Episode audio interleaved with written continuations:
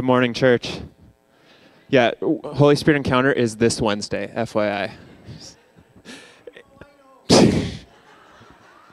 Uh, I love Holy Spirit Encounter, though. It's going to be amazing. So I encourage you, if you have time and are available, come on out. It's going to be incredible. Uh, anyways, welcome, church, to uh, week four of our series that we've been calling The Unveiled Kingdom. This has been our series that we've started this year with, and really the focus of this series has been the ministry and message of Jesus which is to say that Jesus didn't just come to be born of a virgin and then die on the cross so that we could go to heaven when we die, but actually the ministry and message of Jesus was about the kingdom of God, which is every place that God is king. God is king over the world, but not everything is submitted to him as king. But Jesus' message was that the kingdom of God is here now that it is coming, it is growing, it is expanding, and God is working through his people to build his kingdom. See, so often in life, we, or, or, in our faith, we boil down Christianity and believing in Jesus to this concept of salvation.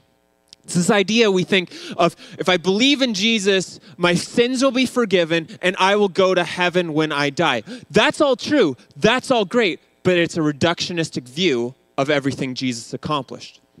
You know, when Jesus taught us to pray in Matthew 6, and we're going to look at this in more depth in two weeks, but he taught us to pray not, Our Father in heaven, holy is your name. Um, let your kingdom be established in heaven. Let me escape from this earth and let earth burn. Jesus never taught us to pray that way. Instead, what it says in Matthew 6 is he said, Pray then this way our Father in heaven, may your name be revered as holy. May your kingdom come. May your will be done on earth as it is in heaven. Which is the statement that in heaven, God's kingdom is already manifest. In heaven, God's kingdom is already present. God is king over the world, but not everything on earth is in subjection to him as king. In heaven, it is. In heaven, there's no sin. In heaven, there's no sickness. In heaven, there's no anxiety. In heaven, there are no issues. Revelation 21, when it talks about the new heaven and the new earth, which is the goal of the kingdom, it's the end goal of creation. It doesn't talk about it in terms of, oh, the earth will get slightly better. It talks about it in terms of there will be no more tears, no more grief, no more death. All of this will be renewed. So the message of Jesus is more than just salvation, believing in Jesus and going to heaven when we die. It is a message about bringing heaven to earth while we're alive.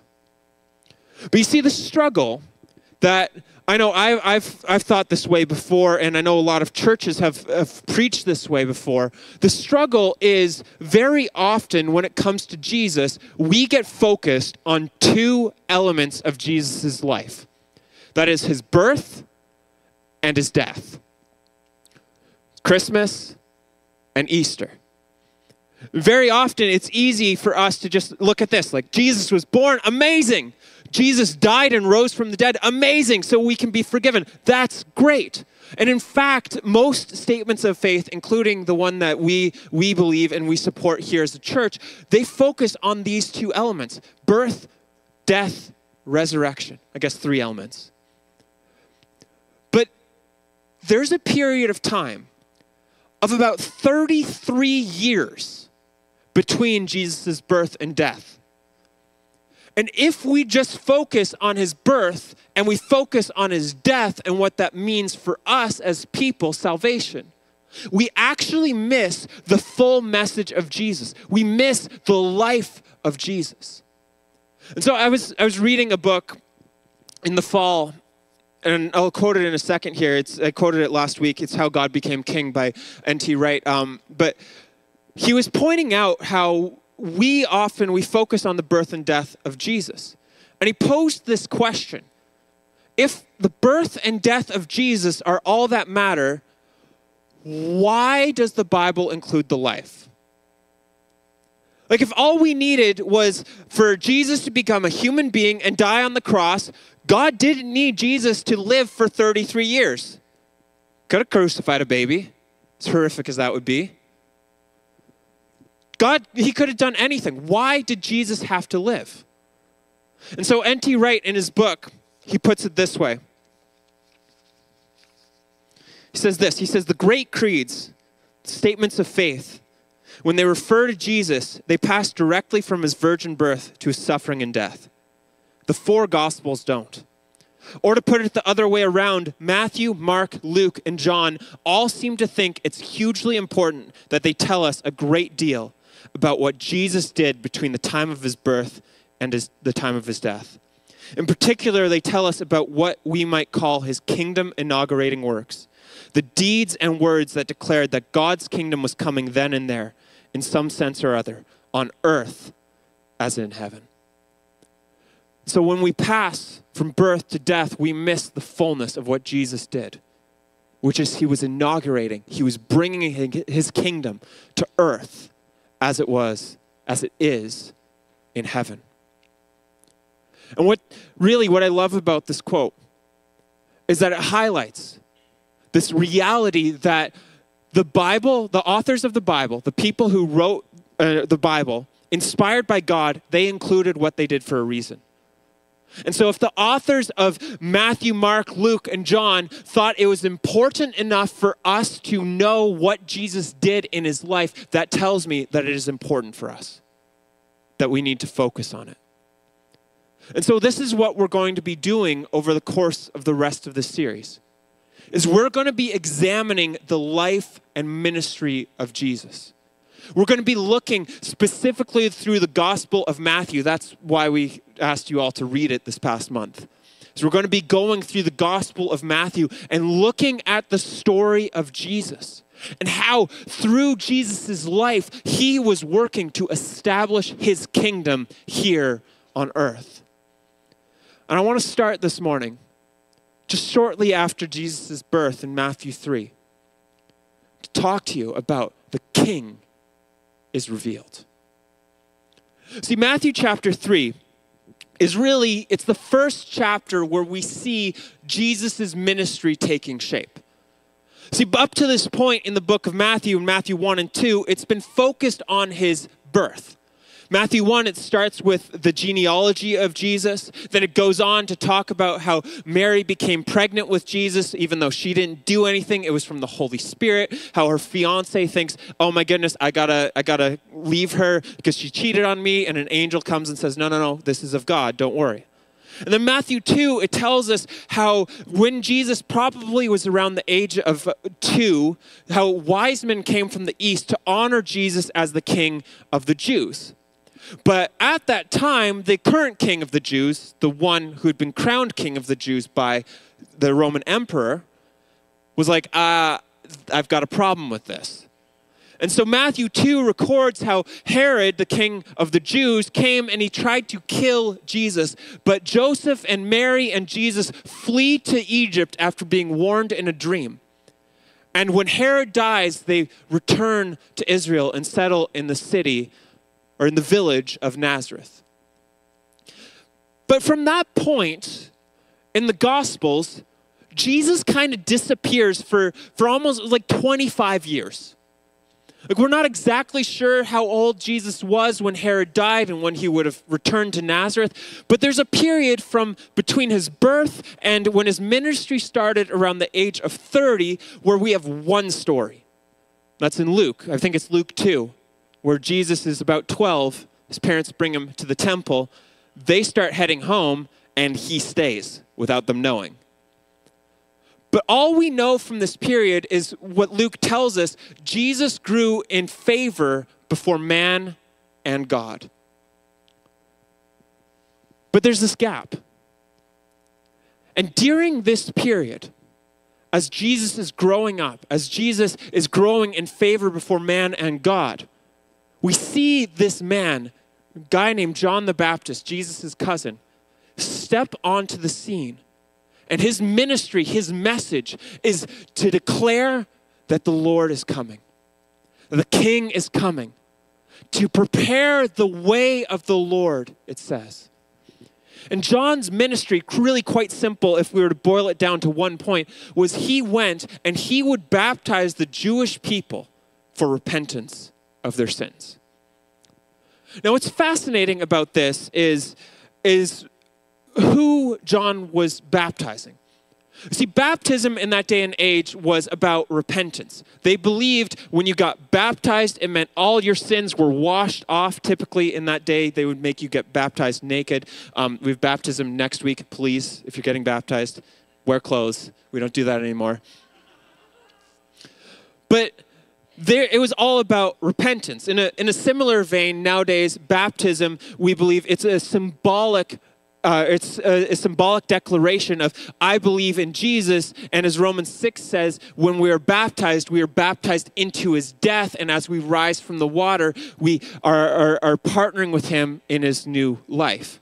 So, baptism, we understand, is a symbolic reality of the forgiveness we receive through believing in Jesus. As a side note, if you've never been baptized, but you're thinking about it, next Sunday, baptism service. We would love to partner with you in that and celebrate with you. Gateway.ac slash baptism. You can sign up. Um, shameless plug. Uh, but the Jews, baptism is about purification, and specifically, it was only done to non Jewish people. And so, basically, if I weren't a Jew, I'm not. So, eh, so if I were to come along and be like, hey, I want to be a Jew, they would say, okay, come to this river, strip down naked, we'll dunk you in water, you'll be clean of your sins, and you can become a Jew. And so that was the process. But John the Baptist, he steps onto the scene and he is baptizing Jews for repentance. Why? As a declaration, a preparation of what Jesus was going to do. It was, it was this declaration hey, you've tried with the law to deal with your sin on your own, and it's not worked. You know it's not worked. But there's one who's coming. As John says, there's one who is coming will, who will baptize you with the Holy Spirit and with fire. The power of God was coming, the fullness of God was coming, the forgiveness of God was coming to deal with these things forever. But where we pick up the story this morning in Matthew chapter 3, John is busy baptizing by the Jordan River. And it says, verse 13, then Jesus came from Galilee to John at the Jordan to be baptized by him. Remember, baptism is about repentance. Hebrews tells us that, or I think it's Hebrews 4 tells us that we have a high priest who is able to sympathize with our weakness because he was tempted in the same way as we are, yet without sin. What did Jesus have to repent of? Well, according to the Bible, nothing, but he comes to John to be baptized. He said, John, it says, John would have prevented him, saying, I need to be baptized by you, and do you come to me? But Jesus answered him, Let it be so now, for it is proper for us in this way to fulfill all righteousness. And then John consented. Now, I always imagine, like, first thing we see here is John, he recognizes Jesus. Like, he sees Jesus coming and he knows this is Jesus. This is the Savior of the world. This is the one who is to come, who is greater than me. And when Jesus comes and is like, hey, I want to be baptized by you, John's like, no, I need to be baptized by you. Okay, imagine it like if you know you were a janitor for a Fortune 500 company, and you're just doing your job, and one day as you're like mopping the floor, the CEO comes up to you and is like, "Hey, I need you to come into this really important board meeting. Our company's struggling financially, and we need your advice." If I were in that situation, I'd be like, ah, you know I'm the janitor, right? You make millions and millions of dollars. You have like 12 people on your executive staff who all make millions and millions of dollars. You don't pay me that much. I don't think you want me there. And I always imagine that's kind of John's mindset is, who am I? Like, I baptized for repentance. You're greater than me, Jesus. I need your baptism. But Jesus says, no, no, no. We're going to do this because this is what God told me to do. It goes on and it says, verse 16, when Jesus had been baptized, just as he came up from the water, suddenly the heavens were opened to him, and he saw God's Spirit descending like a dove and alighting on him. The voice from the heavens said, This is my Son, the beloved, with whom I am well pleased. Now, a couple things to note here. So again, Jesus did not sin. Jesus did not need to be baptized as repentance for sin. Why did Jesus get baptized? Well, notably, this happened in his ministry before he did anything. This was before he healed a sick person. This is before the wedding in Cana where he multiplied or he turned water into wine. This is before he raised Lazarus from the dead. This is before any of his ministry. Jesus is, is coming and he's getting baptized. And what's notable in this passage is there's two key things that happen here. First is after he's baptized, as he comes out of the water, the heavens are opened and the Holy Spirit comes upon him. Now, in the Bible, there are two major things that the Holy Spirit does in our lives. Where the Holy Spirit, when we believe in Jesus, lives in us, and where the Holy Spirit comes upon us. See, the first thing, Holy Spirit comes and lives in us, that happens at salvation. When you believe in Jesus, the Holy Spirit comes and lives in you to be your guide, your teacher, your helper, convict you of sin and lead you in the ways of righteousness. 1 Corinthians 3 puts it, puts it this way it says, Do you not know that you are God's temple and that God's Spirit dwells in you? It's this idea paul is writing this letter to christians in a christian church and he's not saying like hey some of you are god's temple it's a statement all of you are god's temple so the holy spirit comes and lives in us at salvation second big thing the holy spirit does is the holy spirit comes on us which is always a, a an infilling presence of the holy spirit with the supernatural power of god the book of John is very focused on the Holy Spirit dwelling in you. Luke, Acts, and every time we see the Holy Spirit mentioned in the Old Testament, it is always a coming upon in power. That the filling of the Spirit brings the power of God to fulfill God's mission in your life. Acts 1, verse 8, Jesus says, But you will receive power when the Holy Spirit has come upon you and it goes on, you will be my witnesses in Jerusalem and in all Judea and Samaria and to the ends of the earth. So, the two things the Holy Spirit does lives in us to be our guide and our helper, and it comes on us to equip us with the power of God to do what God's calling us to do. And in this moment, the Holy Spirit comes on Jesus. He comes on him with power.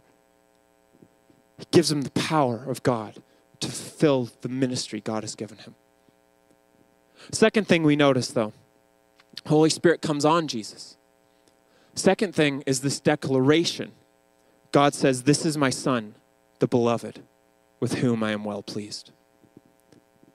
See, in our modern day, we aren't as familiar with the Bible as the Jews in that day would, would have been. So every time I've read this in the past until two weeks ago when I was working on this message, I've read this as a declaration hey, Jesus is my son, God says. Like, that's great. It's an identity statement. Great, amazing. But when I was reading it, when I was researching it, um, the, the people I was reading highlighted that in the Jewish culture, they would have heard this statement not as just an identity statement, but as a direct quotation of Psalm 2 that God is declaring Psalm 2 over Jesus. Why is that significant? Well, Psalm 2 is a coronation psalm. It's a psalm that was written for, for one of Israel's kings when they were crowned as king, as a declaration of, look how great our king is. All the other kings are powerless. Our king is better than yours. Be careful, other nations. And it was written about a human king but here, God co opts that psalm and says, No, this is about Jesus. And we see this psalm directly attributed to Jesus uh, four or five times in the Gospels. Once here, there's once in Acts where it's very clear, where the author of Acts he writes and he's like, "This is why Psalm two said this about Jesus." Like it's very clearly applied to Jesus. In Psalm two, what it says it, it, it, speaks of how the nations of the world are kind of against God, how they've set themselves against God. And then it says this, verse 5 Then he, being God, will speak to them in his wrath and terrify them in his fury, saying, I have set my king on Zion, my holy hill. I will tell the decree of the Lord, the psalmist says. He said to me, You are my son. Today I have begotten you. Ask of me, and I will make the nations your heritage and the ends of the earth your possession. You will break them with a rod of iron and dash them in pieces like a potter's vessel. So, God, here, as Jesus is baptized, he speaks and he declares that king that Psalm 2 is praising, he is right here. Jesus is that king. And this is a crowning moment where God is declaring the nations belong to Jesus. Jesus is the king who has come. The nations should be afraid because Jesus holds all power and all authority. Through Jesus' baptism, it wasn't about repentance, it was about the declaration that Jesus is king. That his crowning ceremony was going to come just three years later through his death and resurrection on the cross. But you know what's fascinating is we have this great moment. God declares Jesus is king, gives him power by the Spirit. Verse 17, this is who Jesus is. This is my son, the beloved. Very next verse. Matthew 4, verse 1. Then Jesus was led up by the Spirit into the wilderness to be tested by the devil. Notice that. Jesus was led by who? God, the Holy Spirit. For what purpose? To be tested. You know, very often it's easy for us to fall into this mindset where when God calls us to do something, we just expect it's going to be easy. But there's this link throughout Scripture where when God calls us to do something, He never promises it's going to be easy. In fact, sometimes He leads us into places of difficulty. And so the Spirit leads Jesus into the wilderness. It's the, he's this crowning moment. Jesus is King. Okay, Jesus, now you're going to suffer.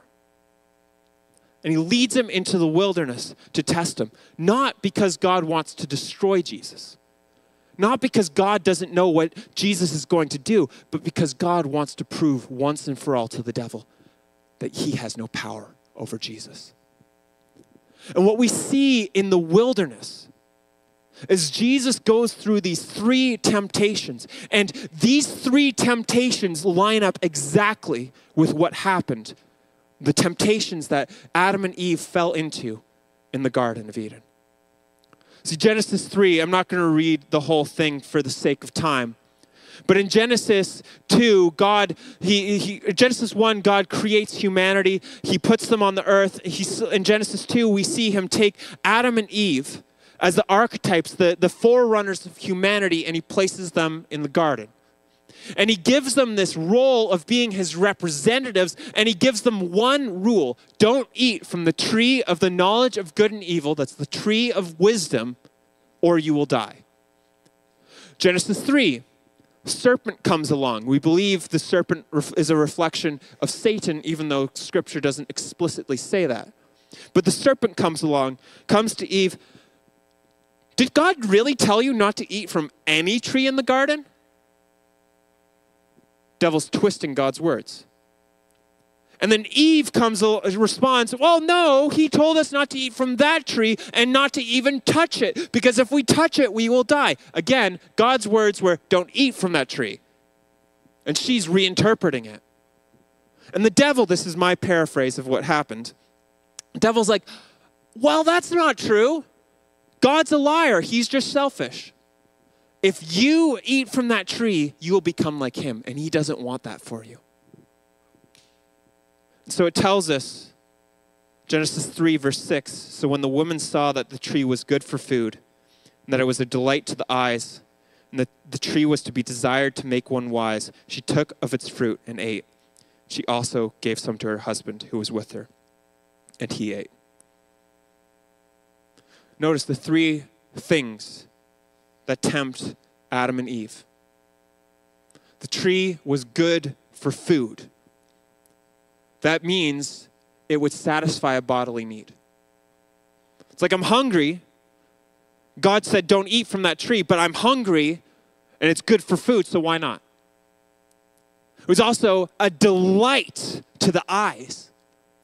You know, that's kind of the difference between if God said, here's a salad bar, this is good for food, and here's a dessert bar, don't touch this. Both are good for food, but one is a delight to the eyes. Let me tell you, it's not the salad bar. In my opinion, you might love salad. And the third thing is that it was desired to make one wise, which is a way of saying it was desired to elevate one's stature, to be better, to become better, to learn more, to know more, to be famous. Three temptations in the garden it's the desire of the flesh, the desire of the eyes, and the pride of life. Matthew 4 says, verse 2 Jesus fasted 40 days and 40 nights, and afterwards he was famished. That is, I, every time I read that, I'm like, what an understatement. Longest fast I've ever done of food is three days, and I was like ready to die at the end of it. It was love fasting, but not from food. Um, but then the tempter came and said to him, If you are the Son of God, command these stones to become loaves of bread. But he answered, It is written, One does not live by bread alone, but by every word that comes from the mouth of God. So Satan, the tempter, comes along. It comes to Jesus and he says, Hey, you're hungry. If you're the Son of God, prove it. And notably, in the Greek text, the, the Bible, the New Testament was written originally in Greek. In the Greek, the word that we translate as if can also be translated as since. And so the devil in this moment isn't saying, Hey, Jesus, I doubt you're actually the Son of God. He's saying, Hey, Jesus, because you're the Son of God, prove it. And Satan is coming along and he's reinterpreting what God had just said two verses earlier. Say, Jesus, since you're the Son of God, why are you suffering in the wilderness? You're hungry. You have power. The Holy Spirit is on you. You can do what you want, Jesus. There's these lovely stones. Just make them food. Your body's craving it. And Jesus, he sees this temptation. It's, a, it, it, it, it's, it's the lust of the flesh. It's something that is satisfying. It's not necessarily wrong. It's not wrong for him to eat, but it's wrong for him to disobey God. And Jesus says, No. I will trust God and obey God even though I'm suffering for it. In the garden, Adam and Eve, they saw that the fruit was good for food and they ate. In the wilderness, Jesus saw these stones that he could easily turn into bread, but he said, No, I will trust God first. So the devil tries again, verse 5. Then the devil took him to the holy city and placed him on the pinnacle of the temple, saying to him, If you are the Son of God, throw yourself down, for it is written, He will command His angels concerning you, and on their hands they will bear you up, so that you will not dash your foot against a stone. Jesus said to him, Again it is written, Do not put the Lord your God to the test. Second temptation is about the pride of life. Again, Satan's not saying, Hey, I doubt you're the Son of God, so prove it to me. He's saying, Since you're the Son of God, Jesus, I know you have this amazing ministry that you're going to build up and God's going to do something cool in your life. That's great. Since that's all true, Jesus, throw yourself off this temple because think about it. If you throw yourself off this temple, you see that giant crowd down there, and you land among them without being hurt, everyone's going to believe in you, Jesus. Like this is a temptation of fame. This is a temptation of pride. This is the temptation of doing something the wrong way in order to achieve something God is already giving you. Jesus, jump from this temple. Everyone will follow you because everyone likes a miracle worker. Everyone will see it and no one will doubt. And the devil actually even backs this one up in Scripture. He quotes Psalm 91. But Jesus, knowing that Satan is quoting this verse out of context, knowing that Psalm 91 is not about uh, it is not about people doing stupid things and throwing themselves off of buildings and God saving them, but it's about God saving his people when they're in trouble.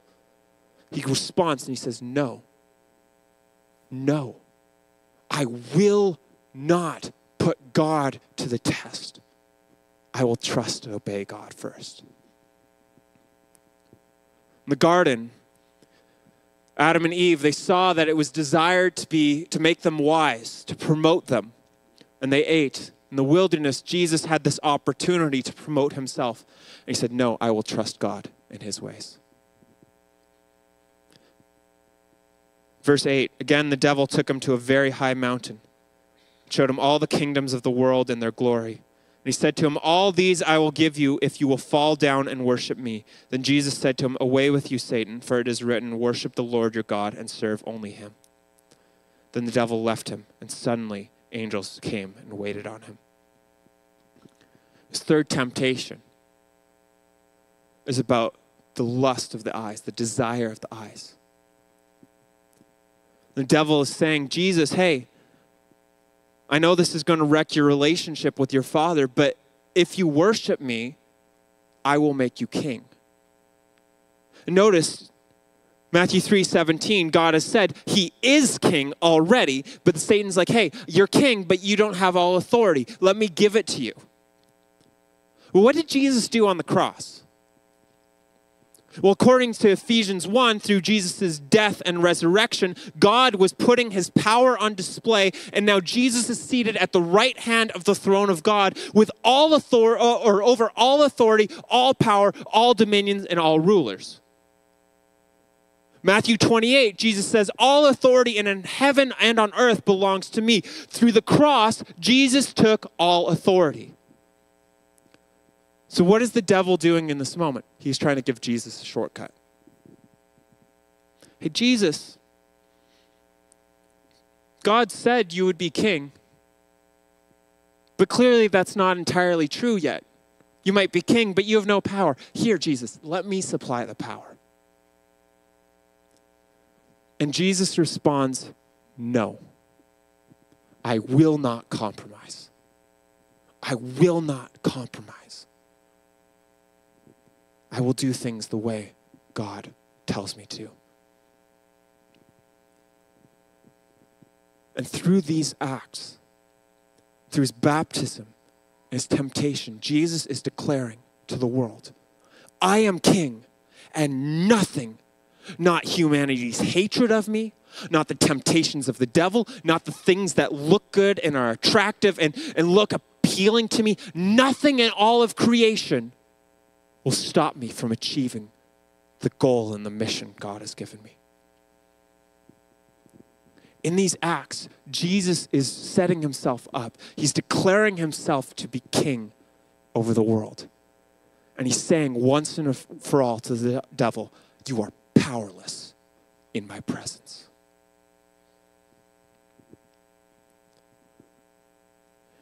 See, through this story, Jesus is being revealed as king.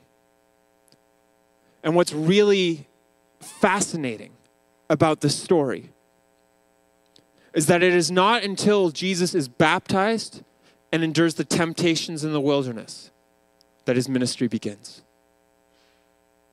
It's only five verses later, Matthew 4 17, that we see Jesus step onto the scene. And it says in, in Luke's rendition of this, it says that Jesus, filled with the Spirit, began to proclaim, Repent, for the kingdom of heaven has come near. Jesus' ministry began with a radical act of obedience. both in baptism and in temptation. And what I love about this is how, from the start, Jesus' heart towards God was always one of yes. God, whatever you say to me, yes, I will do it. Whatever you tell me to do, God, yes, I will do it. I will obey you and I will trust you, even though it's going to be hard. And even though there are things that I'm going to be tempted to do that might look attractive, God, I will do things your way. God, you want me to get baptized, even though everyone's looking at me being like, really? You baptized? Don't you know what baptism is about, Jesus? He's like, yes, I will do it. God, you want me to face down the devil in the wilderness, not eat for 40 days, and then be tempted with delicious loaves of bread? Okay, I'll do it. And I will resist the temptation. Every step of the way, Jesus, as he's starting his ministry, is declaring, God, yes, I will trust you and only you, and I will do things your way. See, the kingdom of God is dependent on our obedience. It's dependent on our yes. It's dependent on our willingness to say yes to God and no to sin. Kingdom is both a kingdom of power and it's a kingdom of purity. Whereas we live the way Jesus calls us to live, He calls us to a higher standard of living. He brings us to the next level and He equips us with what we need to do what He's calling us to do. But the question is are you willing to say yes? Are you willing to trust God? Say yes to Him no matter what. Now, for some of you, the yes might be something as simple as you've never made that decision to believe in Jesus, but you're feeling that tug on your heart. See, as Greg was saying earlier, God loves us so much, He would have died for one person. He would have died for you and only you. And maybe that yes is you just need to make that decision. Say, Yes, God, I will believe in you. But maybe for you, that yes is something a little bit more tangible. Maybe God's putting on your heart that there are people in your lives, your neighbors, that coworker that you don't really like. And he's saying to you, hey, just behind the scenes, will you pray for them? Will you pray a blessing over them even when they don't know it? Will you bless your enemies and pray for those who curse you? Will you pray for people? Maybe for some of us, God is just looking for us to be obedient. Say, yes, yes, I'll be a good neighbor. Yes, I'll shovel their driveway even though it's a lot of work and I hate the snow. Yes, I'll mow their grass in the summer. If you do that right now, nobody's going to love you. Yes, God, I'll serve them. Or might even be as simple as being a friend to somebody in need, praying for somebody, even if they don't believe in God The question is will you say yes? All of our yeses might be different, but will you say yes to God and trust Him? Not just once, but will you make it a daily occurrence? Saying, God, I trust you. Whatever you want me to do, I will say yes. As you see, as we've talked about in previous weeks, God is a gentleman and he will never force himself on you. The kingdom of God is dependent on us because God has entrusted us with the mission of expanding his kingdom, but we will never expand his kingdom unless we are willing to say yes. So as we close, I just want us to take a moment and ask God this question And just say, God, what are you asking me to say yes to? You know, as a church, we believe that God is a good father and he wants to have a relationship with us. And part of that is that God speaks to us, that we can hear his voice, both in tangible ways and in intangible ways. But I, I just want us to take a moment here as we close to ask God this question. Just take a moment. If you're like me and you need to shut out distractions, close your eyes. We're going to take about 40 seconds and just ask God this question. Say, God, what are you asking me to say yes to? What are you calling me to do today to build your kingdom? Remember, God's voice will always be loving, will always glorify Jesus, and will always be in line with Scripture. But God, what are you calling me to say yes to today? Let's just take a